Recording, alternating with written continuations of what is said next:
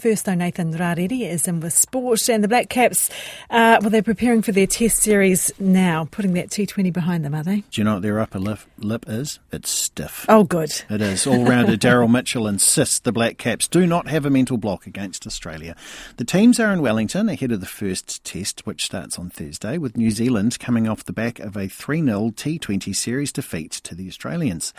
It's been almost 31 years since the Black Caps last won a test against Australia in New Zealand, and more than 12 years since they last beat them in a test anywhere. The past is the past, and although we respect the history of the game and, and, what's been at the same time, when you show up first ball on day one, it's going to be pretty special in front of a packed basin. So, um, Aussie are a world class team. They've proven over a number of years of, of how good they are, but we've got some decent cricketers in our own backyard as well. All right, let's hope the weather comes. Uh comes to, to our favour.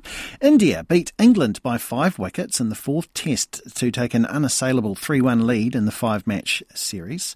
Chasing 192 for victory, India were 84 without loss, and while a batting collapse threatened to let England back into the match, the hosts recovered to seal a series win.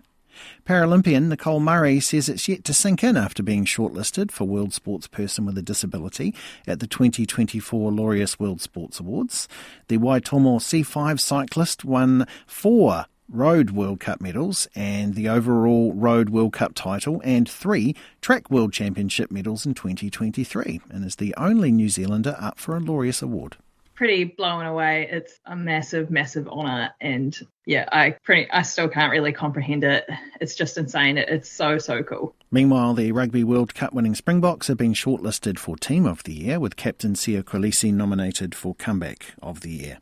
Premier League football club Everton have had their points reduction deduction for breaching financial rules reduced to 6 points after an appeal, though they could face another punishment for a separate overspend and are still at risk of a first relegation since 1951. And an American women's cycling team have been sanctioned by world governing body the UCI for fraudulent actions after a mechanic was told to disguise herself as a rider in order to satisfy race regulations. Cynisca Cycling tried to circumvent rules that required five riders per team to start the Argenta Classic event in Belgium last July. Koina ngā pūrongo hākinakina